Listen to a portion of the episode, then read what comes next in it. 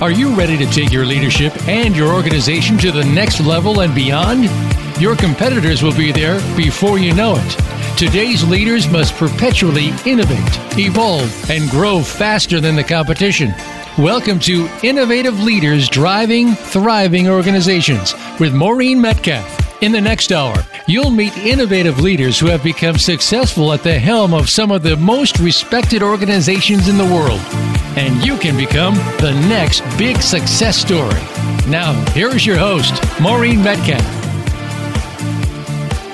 Welcome to Innovative Leaders Driving Thriving Organizations. I'm your host, Maureen Metcalf. I'm the founder and CEO of the Innovative Leadership Institute, formerly Metcalf and Associates. I work with leaders and their organizations to identify the trends that will most likely disrupt their business and develop business strategies and business and leadership practices to leverage those trends to create strategic advantage. I'm a regular contributor to Forbes and the lead author on an award winning book series focusing on innovating how you lead and transforming your organization. I am delighted that with us today is Olivia Parr Rud. Uh, Olivia is a global thought leader, data scientist, and award winning and best selling author. And Olivia will tell you a little bit more about herself momentarily. About this show, as we face the volume of change that all of us are experiencing and will experience more in the future, for leaders, one of our challenges is how do we stay current and ahead of the trends, given that many of us are working a lot more hours than we would like and struggle to keep get everything done on a daily basis.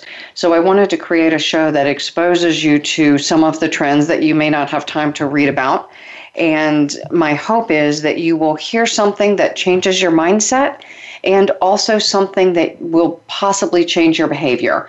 And I think Olivia will deliver in spades on that. So, what we know in the new knowledge economy is we need to use different skills and mindsets to drive our success. This means different cultures and systems for our organizations, and people need to feel comfortable showing up as their whole selves rather than a cog in a wheel. So, Olivia would say many of us are waking up. We yearn to make a difference. We use our innate gifts in ways that improve our lives and the lives of others. We want to be seen for who we are, not what we do.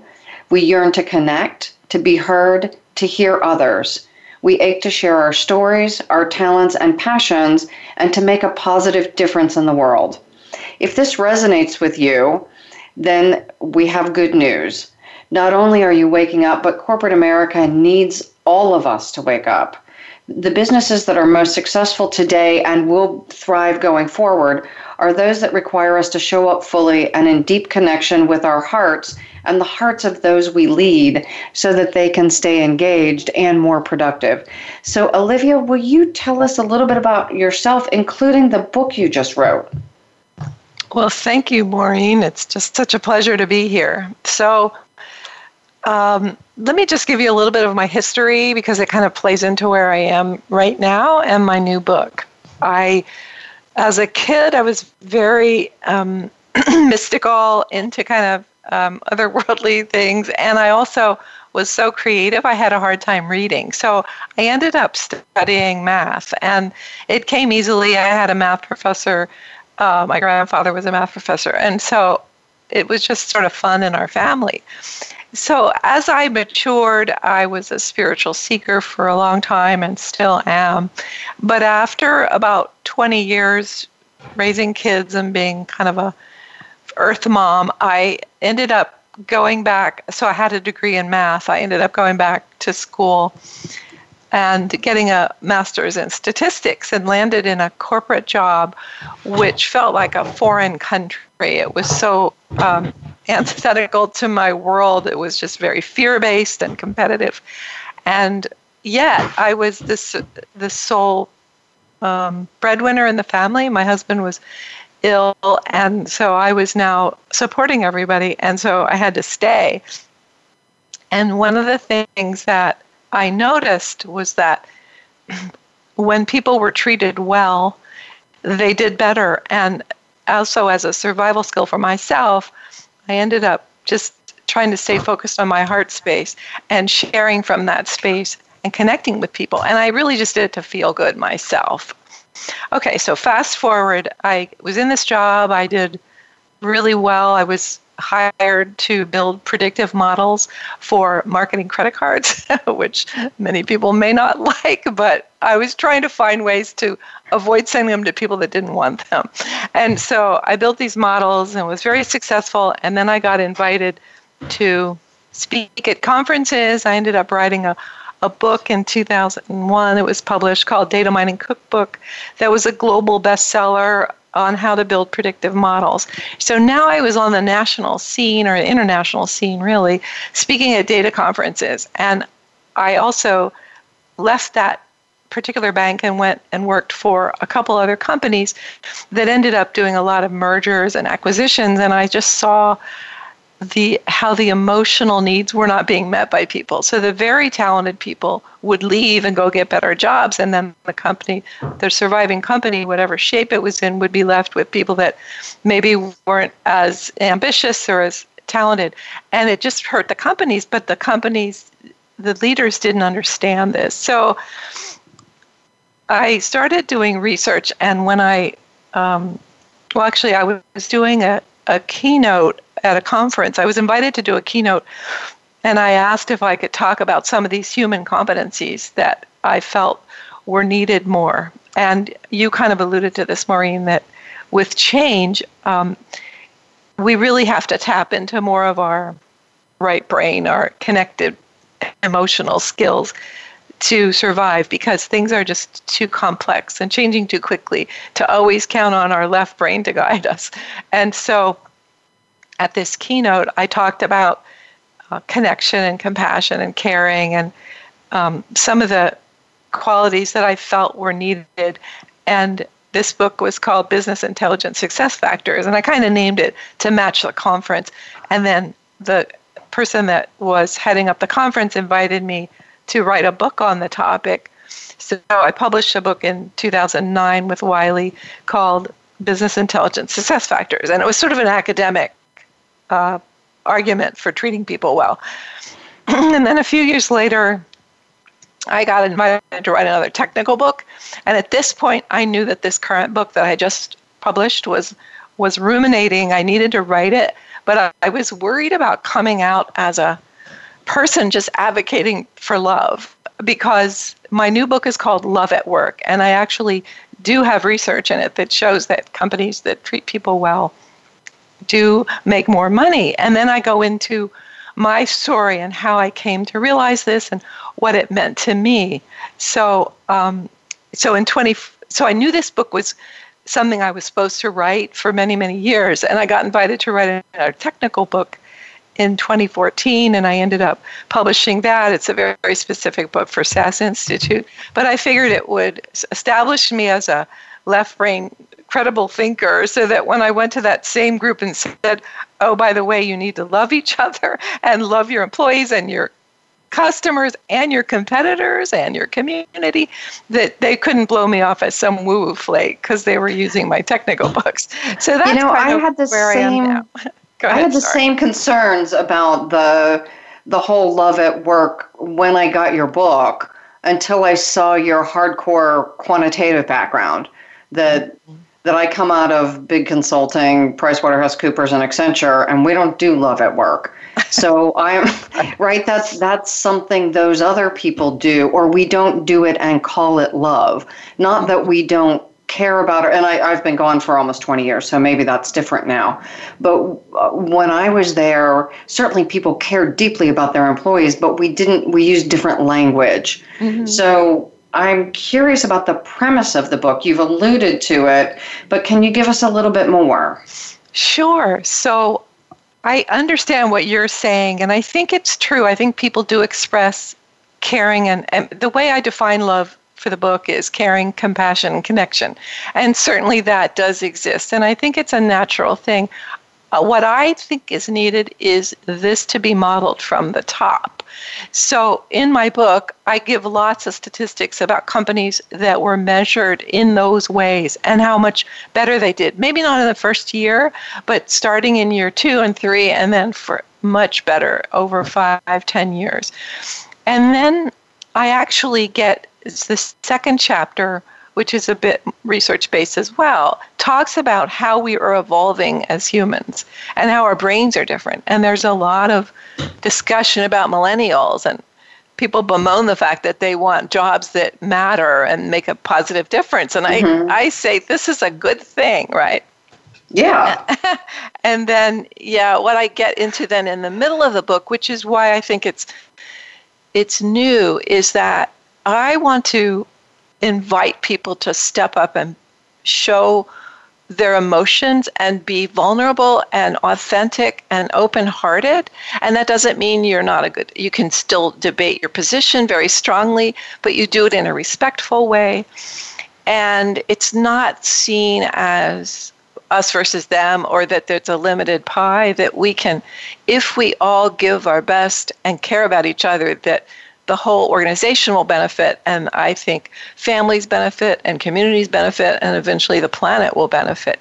So, in the middle part of the book, I give my kind of share my story about how I came to this, and then some techniques for showing up with an open heart and being strong because it's easy to do that in some settings, but in the corporate world, you have to really do your own healing work in order to be vulnerable and still survive, in my opinion. that makes okay, sense. Okay, so several things you've said that I want to ask about. Sure. So, for people who come out of environments like me, who might use all of the same, uh, might be open hearted, might care about their people, but we just don't use words like love. Mm-hmm. Can you talk to f- that part of our audience for whom the book would be hugely valuable, but they will probably never go to the bookstore without listening to this conversation or another and pick up something that says love at work. That's true. So, my hope is that the invitation that you read early on will inspire younger people because I feel like it's it's less of a problem for millennials and and some of the younger mm-hmm. generations. Um, I may never reach those older, hardened uh, corporate types, and I kind of have to, I'd love to, but I don't know if that is going to be possible. If they have any interest, I would actually recommend they read my earlier book because it's it's much more of a academic approach and doesn't mention the word love, but it's sort of the same information. It has more science in it about quantum physics and evolutionary biology and how we we're evolving. Um, and so in this situation, I do feel so. Um, another point there is that love is being used a lot more in marketing now. So it's not such a foreign word anymore. So we've got Subaru uses love, and Southwest Airlines uses love, and uh, Saatchi and Saatchi. There's all kinds of companies that are just explicitly saying we love you, we love our customers, we want to be loving people in business so that's really how I'd have to answer that. That people that are in the top accounting firms might never buy it. That's true. But I've been guided to reach to people who are you say like me 25 years ago kind of in the corporate world and wanting and feeling hungry for more wholeness and not feeling like it's safe to do that. And now I'm saying is it it's not only safe but our companies need us to do it. And it might not be an easy thing at first, but I think it's worth it in the long run to to talk this way and open our hearts. Does that answer your question? It, it does and I, I think it's time to go to break. I would encourage our listeners to be thinking about what language works for you. Uh, and again, I'm coming from my own bias and fear of using the word, although all of your concepts 100% resonate with me. And I want to get into during the break, or sorry, after break, a little bit of the neuroscience uh, for people who may have the same have grown up with the same bias that probably both of us did. Mm. Because, because if change also comes from the top, how do we ha- connect with folks who are in those senior most positions and not necessarily change language, but certainly change how how we continue to run our businesses and and to your point, given the volume of change, we have to look at doing things differently so that our organizations can thrive, so they can be profitable, so that all the people who work for us can continue to have jobs and support their families, so that our customers are well served. All of that stuff needs to be attended to. So we will be right back from break.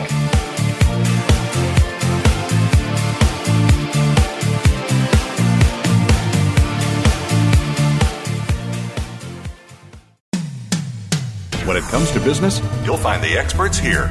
Voice America Business Network. Metcalf and Associates is your trusted partner to create perpetual innovation and evolution in your leadership and business. Are you ready to innovate and evolve? Since its inception, Metcalf and Associates has been dedicated to helping leaders evolve their leadership mindset and skills and create organizations that can continually innovate to achieve results in a highly competitive and rapidly changing environment. We help leaders, management teams, and organizations identify and create the perpetual capacity to identify and implement transformative solutions necessary to meet their mission and create strategic advantage. Metcalf and Associates offers proven results backed by leading edge research and a global network of accomplished consultants and thought leaders. Visit metcalf-associates.com. Maureen and her associates are ready to discuss your needs and tailor a solution to meet your goals. Move forward with Metcalf and Associates. Visit metcalf-associates.com today. Become our friend on Facebook. Post your thoughts about our shows and network on our timeline. Visit facebook.com forward slash voice America.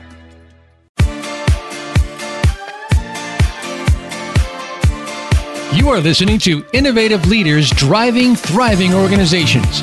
To reach Maureen Metcalf or her guest today, please call 1 866 472 5790. That's 1 866 472 5790. Or send an email to info at metcalf associates.com. Now, back to this week's program. Welcome back to Innovative Leaders Driving Thriving Organizations. We are talking to Olivia about love at work and wanted to talk a little bit more about the neuroscience. Again, coming from the environment I did, I was early on reading and probably having the same yearnings you did, and then was pretty much told because of the time of evolution in our world or whatever, that just wasn't what was happening in in the business world at that point in time. You know, fast forward 25 years, things have changed, and part of what's changed is neuroscience. So, can you share a little bit about what you're finding from the hard data of science?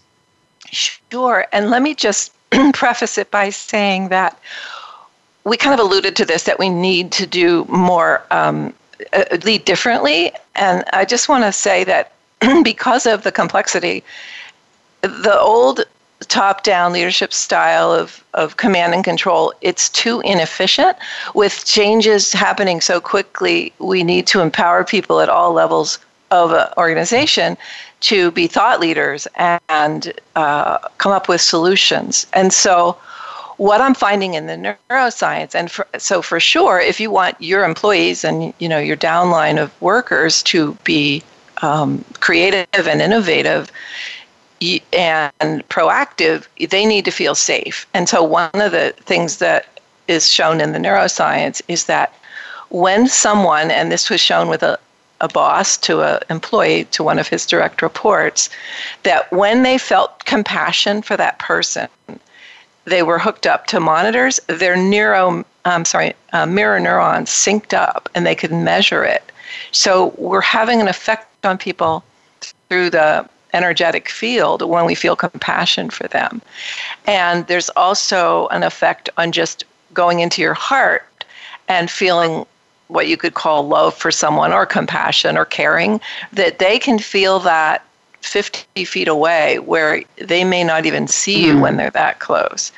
So you know, I'm working with a, a group right now, um, athletic organization, and they're under a lot of stress. And one of the things we talked about is the idea exactly what you're pointing to that if I walk into a room and I'm highly stressed and anxious, people feel it, physiologically feel it. And one of the antidotes is this activity. There's a concrete activity, right, that people can do mm-hmm. of compassion or care or love or appreciation before they walk into a meeting that people can actually physiologically feel. Absolutely. And I would say that one of the most difficult things is to have compassion for ourselves. And so, if that's the case, if I were walking into a meeting and I was very anxious and I didn't want that um, energy to permeate the room and affect others, I might take a moment and just go into my heart and just say to myself, I'm doing my best. I'm really trying my very hardest to do the right thing and then be easy on ourselves because I think we can all be most critical to ourselves and that creates a lot of anxiety. And one of the things I do mention in my book are some of the techniques for actually getting old traumas and beliefs out of our body that are often buried in our subconscious and affect us at times so that we might be more critical to ourselves because we have old messages playing from our childhood about you know not being good enough or being stupid or all these things that we hang on to and maybe don't even know we're doing that and mm-hmm. so and so by um, being sometimes our anxiety comes from tapping into those old traumas or beliefs and by at least being easy on ourselves and loving ourselves or being compassionate and forgiving of ourselves um, that can really shift our energy. So I encourage everybody to, do that. So, so you said, and let me play this back and see if I can get it in a way that I could actually do. So okay. I, I do happen to walk into meetings feeling pretty anxious and um, embarrassingly more often than I would want to admit. um, and so one of the things I try to do is take a breath, and especially if it's with someone that I have found challenging, mm-hmm. to, to remind myself why I'm meeting with them, what I appreciate about them. Because it's easy to say, oh my God, not again, that, that whatever, fill in the blank. Um, I bet that person's going to fill in the blank and do whatever that annoys me, rather than saying, all those things are true, and this is why this person is in the organization and they're different and and this is the value they add even if difficult right? Here here is the goodness in this individual person. Is that what you're talking about? Yeah um, ab- actually i would even take it a step further. So if if it were me i would um, go into my heart. And so let's say this person's name is joe or something. I might even say um, i love you Joe. And it's not that you forgive or un, or don't care about how they act or all those annoyances are fine, but if you think about universal unconditional love, we can give that to anyone. And um, it interestingly what I've discovered is that it not only calms me down, but it calms the other person. And I've seen it have an effect on interactions. And I've heard this from other people. I'd love to do some more deep research in it, but I really feel it. And then just to add to that, there are these points, um, uh, like right under the collarbone, maybe two inches on either side, uh, that are called the sore points. Some people call them they're, they're energy points. And if you put your hand there, like your thumb and your middle finger or something, it, it will tap in and release anxiety from the body or energy from the body. And if you do that, and then maybe just say, I love and accept myself, and things like that. The, all these things can help to dissipate bottled up energy and fear and anxiety eh, prior to any meeting or you know really anything that you're endeavoring. Does that make sense? It does, and, and that the piece about self is so important. And again, the it's the one that I often overlook for myself. Mm-hmm. Uh, and kind of the joke about it's easy to feel compassion for other people at a distance um, since I live in my own body and I know when I look in the mirror every thing I've done that was silly or ridiculous or I wish I hadn't done, um, it, it is harder to have acceptance and compassion for myself than it is for people I care about. Yes, I think that is the human condition in many ways. and mm-hmm. especially, I think, because our, our consciousness is evolving, we're even more sensitive to these thoughts and how they can trip us up. And there's more in the book about that, uh, the technique about clearing, but you can do that. So, so sometimes I'll be in a meeting, let's say, and I will say something and I'll think, oh God, I could have said that better, or I wish I'd said it differently, or I wish I hadn't said it at all. And I'll immediately put my thumb and middle finger across, you know, into the two points. And I'll just say, even though I said that thing, I totally love and accept myself and I'm present in my body. And then many times that will release that charge. And there's a little bit more to that saying um, that I won't get into here, but once you say it enough, then you can just say that. You can just say, I totally love and accept myself and I'm present in my body. And it can take away the negative feelings. And I theorize that it actually makes everybody forget what I said. So I don't know if that's true, but I act as if, and it seems to work. Back to that thing of how we feel, if, if from a physics perspective, we're particles vibrating, and those, the vibration of upset and anger is different than that of love. And we know this from a, a science perspective. People would feel it. Mm-hmm. Yeah. The other thing that resonates is the idea that I am present in my body. Mm-hmm. And for me, so often, especially if I'm obsessing over the stupid thing I said and how how that's going to impact my reputation in the world and it's so easy to go into you know something i did in a split second and now my career's over i do that less yeah. but you know there there were points that i would be convinced that i would you know be fired and never work again um, but that if i can release that fear and come back and be present in the room then I can engage in the conversation. Otherwise, you know, this is why we meditate, right? It's so easy to get abducted by a thought and and then be not even engaged in the conversation. I'd be better off doing email than getting stuck in some of these uh, loops, mental loops. Absolutely. And the part about I'm present in my body, the woman that developed this, Julie Roberts, this, she calls it clear method, and it, it was um, clearing limited energetic acupressure release, I think it is. And it's uh, a mixture of some other techniques that, but she simplified it. But one of the reasons she added that part, I'm present in my body, is because we tend to leave our bodies emotionally, energetically. And so it's really important to stay in our bodies. That's where the trauma gets lodged in in our energy body, our particles, you know, our energetic particles. And then as we tap in through the points on the chest and pull it in, then we can totally release it and have it, you know, be gone forever. And other things may come up, but at least that's not sort of hijacking our calm and taking our ability away to be present in the meeting. Yeah. You know, I want to tie this to another interview we did. Is there such a thing as a level a level five organization? So Collins, Good to Great, and level five leaders, mm-hmm. and we talk about from an organizational perspective similar things, um, and as leaders to be truly those that, that the data would suggest are most effective, we have to have this ability to be present during things that feel incredibly uncomfortable, whether whether I have to engage in a difficult conversation or if the difficult conversation is just happening in my head, which it, it is on occasion, um, knowing how to manage myself in a way that allows me to continue to be engaged and productive is mm-hmm. really, I think, a rare skill.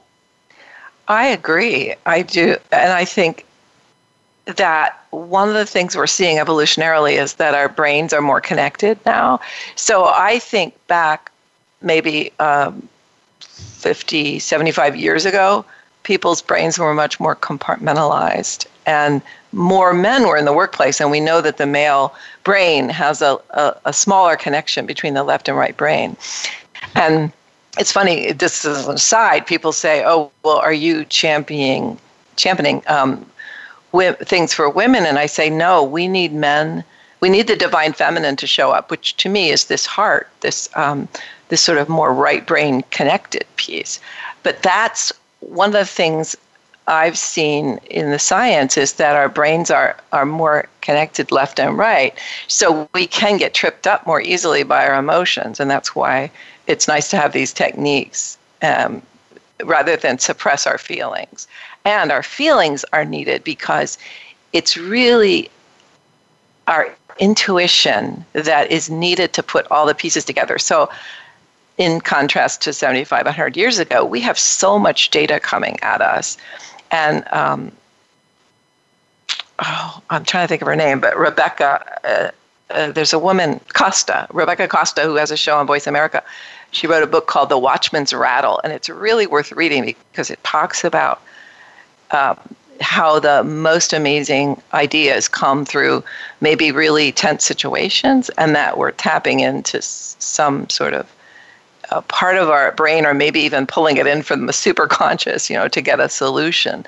So these are all things that are enhanced by us being in our body being present and not having our emotions overriding but being able to blend the emotion with the left logical brain which we absolutely need as well does that make sense? It, it does, and I want to amplify what you just said uh, uh, because it seems so important. In times where we can't just rely on best practices because we're in situations that haven't been solved for before, yeah. we're having to solve for them or solve them. Some of the solution is I have to change, and the data isn't always available my intuition is and my and sometimes my feelings are way out of whack but mm-hmm. I can mm-hmm. take the feeling, I can take the intuition, and then I can look for the data to come up with a best solution. It, you know, there's a reason it's called the sixth sense, right? That yeah. that there is value, but only if we blend both data and intuition. In no way am I advocating, and nor do I think you are, that I just go on feeling for everything. Exactly, right. It's that balance, absolutely. And one of the situations that Rebecca Costa mentions in her book, The Watchman's Rattle, is this Apollo 13, where the guys that were stranded theoretically in space had a few pieces of, tech, of equipment, and then the guys uh, on the ground took those exact pieces of equipment and went into a room and just got into this sort of logical but intuitive, blended with intuitive space, and and came up with a solution and told them how to do it, and they were able to come back to Earth. So there's times when, and I bet you a lot of people have had that experience where their intuition just gives them a brainstorm and they go, oh, that's the solution. And something to keep in mind too is that this can't be forced. It has to, so when you look at the way the brain works, the left brain is very linear and logical. The right brain is more pattern based and it's something, so when I was saying people have had this experience, like, have you ever been really cr- working hard to solve a problem and then you finally give up and you go for a walk or you take a nap or you're in the shower and the solution comes to you so that's the right brain coming in and uh, you know, putting a pattern together and tapping into your intuition and I think it was Thomas Edison when he was inventing the light bulb. He had either a spoon or a bowl of, of marbles or something where he would sit in a chair and intentionally take a nap. And then when he would go into a deep sleep, it would fall, whatever he was holding would fall and wake him up. And then he'd have another thing to test because he knew it was through the dream state that he would get his ideas. So, that's, anyway. that's interesting because, like, for me, it's showering and walking, but I haven't yeah. tried. When I was writing, especially, and I walk late at night often because I don't have my 10,000 steps early. So I would, you know, work, um, turn off at about 10, go walk for about an hour and then I would go back, and it, it, seemed like I was recharged with new ideas. It, it, wasn't good for my sleep pattern, but it was really productive. And the other, and I hear a lot of people say this when I'm showering. There's mm-hmm. something about the way the water hits the back of your neck or something. I'm not sure. Oh, that's from a scientific perspective. It's actually the the impact of water on your neck. I, I couldn't cite a source, so I could be completely off. But uh, lots of I people. haven't heard that. Interesting. Sorry. But how often have you heard people say, I took a shower and I got the answer? Oh, many times. In fact, I've done a lot of speaking on how the brain works. And almost any when i ask people how many have had that experience like half or th- two-thirds of the audience will raise their hand.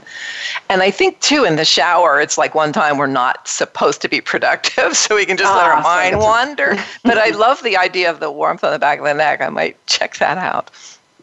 Cool. So we are going to get a break and for our listeners something to think about as as we are uh, um, regrouping and you're listening to commercials is where do you disconnect from your logical mind and allow intuition to come forward? We'll be right back.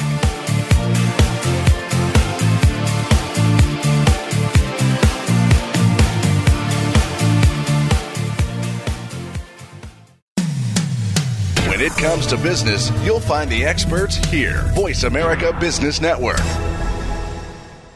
Metcalf and Associates is your trusted partner to create perpetual innovation and evolution in your leadership and business. Are you ready to innovate and evolve? Since its inception, Metcalf and Associates has been dedicated to helping leaders evolve their leadership mindset and skills and create organizations that can continually innovate to achieve results in a highly competitive and rapidly changing environment.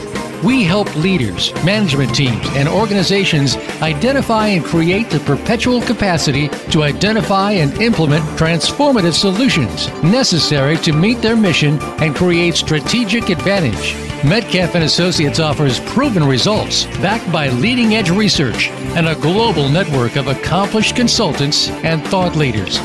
Visit metcalf-associates.com. Maureen and her associates are ready to discuss your needs and tailor a solution to meet your goals. Move forward with Metcalf and Associates. Visit metcalf-associates.com today. Think you've seen everything there is to see in online television? Let us surprise you. Visit VoiceAmerica.tv today for sports, health, business, and more on demand 24 7.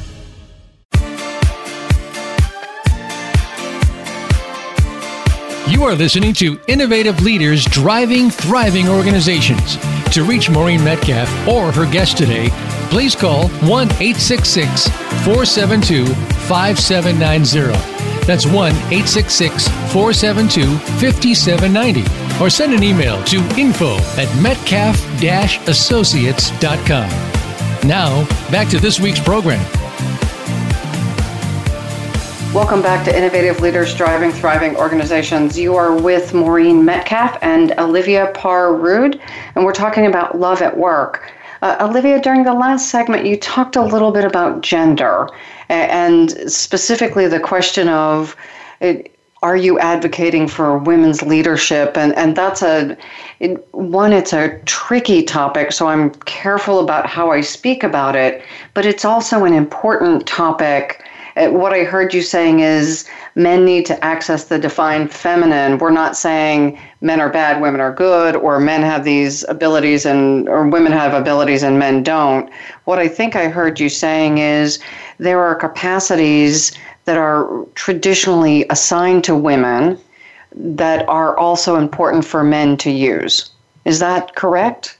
Yes, it is. And one of the things that I have found in my research is that successful CEOs, they might not say they have intuition, but they often say they can trust their gut, which is really the same thing. And so there's a lot out there in the culture about women need to take over and um, it's women to the exclusion of men and there's there are times i think where women need to be nurtured by the, as women in a group, and maybe it's not appropriate for men. But in most cases, and I've seen this, I went to the World Changing Women Summit last year, and there were men there. The men want women to be strong, and many successful men have a well developed feminine. So as women, we need our well developed, so I'll say divine masculine and the divine feminine. Those are the two polarities that, if in balance, really lead to the best outcome. And I was, if you read my book, you'll learn that I was on my own from a very young age. And my mother, so my father died when I was five in a plane crash. And mm-hmm. I just mm. had two older sisters. So we had a very feminine family. But my mother went to work. So I really kind of lost both parents when I was five, and I was on my own a lot. My mother was a very successful businesswoman, so I never had any doubt that I could do that. But it really allowed me to develop a strong masculine, and I had to work myself at bringing in the feminine. And I'm still struggling with partnering with people and and creating an organization where I trust people to get my back. And there's many more people now showing up to do that that I trust. But for a long time, I just felt like, okay, if I don't do it myself, it's not going to get done right or whatever, you know. And that's a very male way of looking at things. And so, what I'm saying too, yes, is that the there's this divine feminine that hasn't been as nurtured, and that needs to come into it's it's maybe a little easier for women, but it needs to be developed and nurtured in men as well. And there are many wonderful men who have that, and we probably could name some that we know that um, you know maybe we work with or in our families or whatever that have that loving, nurturing side and that needs to be championed and uh, encouraged so that more men feel safe. And maybe part of it is saying the word love, right? that, that, they can, you know, say, okay, that may be something I'll put in my language at work. we'll see. It, you and I share a similar background in that if I was feminine, and I'm not sure I ever was, it, it was. Um, taught out of me or whatever one says. Yeah, I was also the kid who climbed trees rather than did traditionally girl activities, and that and often the work environments where I thrived, I was the only woman in the room, mm-hmm. and that was mm-hmm. true for decades. So for some of us, for some of us as women, we also have more male, traditionally male characteristics and I have a business partner who has much more loving and kind, I think, qualities on the surface than I do. Not that I don't care, because that wouldn't be true at all, but I, I think I show it less than he does. Interesting. Mm-hmm. So you kind of probably balance each other in a nice way there. I think we do. I now he may say something different, but no, I think we do, and I think we selected each other for that balance because as an organization, we have the the characteristics that are more traditionally male, more traditionally female, and and he is in no way effeminate. He's a former CFO. Um, he's run organizations as a CEO. He's he is not a wimpy dude, but he is comfortable talking about love in a way that I probably would not be. Interesting. Yeah. Wow. So he's probably very balanced, it, it sounds like. Um, That's been my experience of him. And as we think about what the leaders need to look like going forward, what we advocate is there are a set of traits. So, again, if you go back to Collins and level five leadership, mm-hmm. and not that we're mapping everything against that, but directionally, if you look at those traits that we believe are appropriate for leaders of the future. Some are more traditionally assigned to men, and some are more traditionally assigned to women. Mm-hmm. And it seems like what we will require in the future is leaders to have, and, and I think you said this, access to divine masculine and divine feminine in mm-hmm. in one human being. Yes, absolutely. And I, I would argue that that's been true in most successful leaders going, you know, even going back a ways, that the ones that were really good, and maybe like John Chambers, he was uh, CEO of Cisco and he was command and control. And then one day he was sitting in a meeting with all his direct reports, all these brilliant people, and he realized that they had better ideas than he did. And so he just decided to give them a, a goal and said, okay, you guys figure out how to get there. And then he just could direct really less and less because he was inviting people to show up. And so he was, and I think that's a feminine quality that we share power and collaborate more. And again, men always may have math be easier, or women may always find nurturing easier. But recognizing it and seeing that the most successful people have more of a balance there, I think is really critical. You know, it's interesting that you picked collaboration because that's one of our seven competencies is innately collaborative. Uh, and the one that would be more traditionally male is a 360 degree thinker, much more analytical. And it seems like we need both in mm-hmm. our leaders now. We can't have one analytic and one collaborative. Uh, yeah. They have to, we as one human being have to demonstrate both qualities. Yeah, and it's interesting that you use analytic. I would think the uh, uh the polarity to collaborative would be competitive, uh, and maybe that is the same as being analytic. But uh, actually, I wasn't talking about the polarities as much as just of the seven competencies. Oh, sorry. Great. Okay. Yes. Uh, so, what would be traditionally male? We think of men being more math and science oriented, which mm-hmm. is interesting because you were a math person and I was an economics math kind of oh, person. So. so we don't fit the stereotype of women, uh, and yet I assume we're both women. Um, yes. And that's enough on. sorry, I don't want to go up on on too much of that. But um, so in your book, back to the book, yes. Uh, you talk about the love at work method. Mm-hmm. What is that? And and to the point that we talked earlier about concrete practices people could take away, let's go back to a couple more ideas that we can share with listeners that they could do. Okay.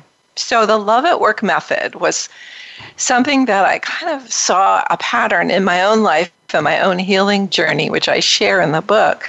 So we have to love ourselves first. So the first step is love all of yourself, and that is when we make mistakes and you know when we don't feel our best and all that. And then the O it spells the word love, so you know. O is own your superpowers. So these are your gifts, the things that come naturally to you. And then V is visualize your inspired goal. So this could be perhaps some people might call your soul purpose. I call it the inspired purpose, but maybe what we came in this lifetime to to do or be. And for me, I feel like it is this that I've done lots of I've accomplished many things, but for me this feels like why I was born to share this and I had to go through the math world to gain credibility for people that might not listen to me otherwise.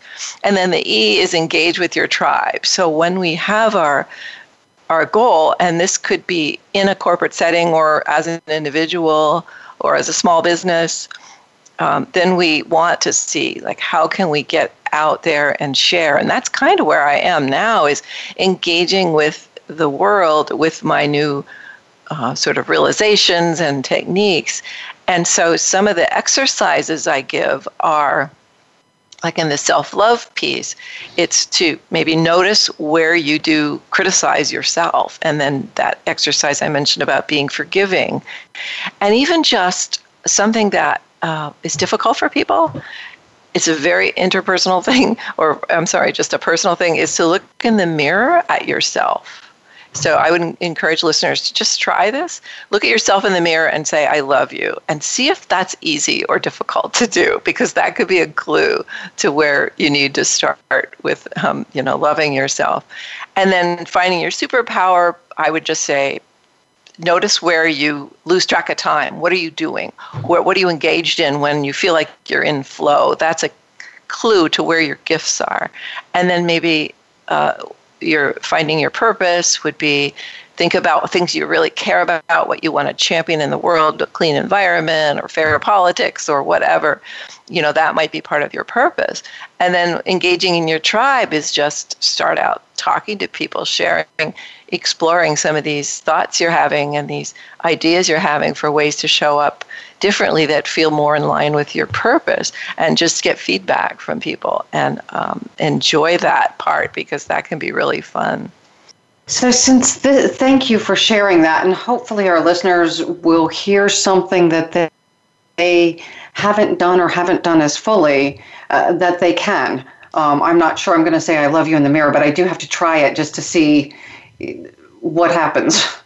um, the you mentioned you're doing what is your life purpose. So if if this book and if this phase of your life are brilliantly successful, what impact will you make? I feel like it might have a huge impact on bringing healing to the planet. So I know that sounds like a big goal and I may not live to see it, but my theory is that corporations are the most powerful entities on the planet many are larger than most nation states. And if those leaders get this clue, like, oh, I could be making more money if I was more compassionate and caring, okay, let me look into this. And they may not even get there. Maybe the love word love will turn them off. But if they open a little bit, and it just takes a few to start changing the way they do business, I think it could have a huge impact on the planet. So that's my dream. Wow, that and that's it is amazing to have that aspiration and be putting it into action and sharing it with people. Well, thank you. and not being attached to what happens is the key. well, yeah, that's the other, right? That we don't always get what we hope. Or maybe I won't live to see it. But I love, you know, I'd love to see some some changes. yeah. What's the biggest change you'd like to see? Uh, just maybe more people mentioning love, not just in their branding, but in their actions in business. And I do see compassion showing up a lot on my Facebook page, Love Make It Your Business. I sh- share articles where there's uh, a lot more compassion being shown. And I think someone was brought in at Microsoft recently to change the culture. It was very backstabbing and all this. And he handed out the um, nonviolent communication book to everyone. So that's a big uh, start, I think, to see this coming into huge corporations is ways to treat people better, you know, treat each other. Nadella, and I'm not sure I'm saying his name right, I think is the CEO of Microsoft. Mm. And his book um, speaks more to this culture also about how we treat one another. Oh. I, I um, it, it is actually a really interesting read.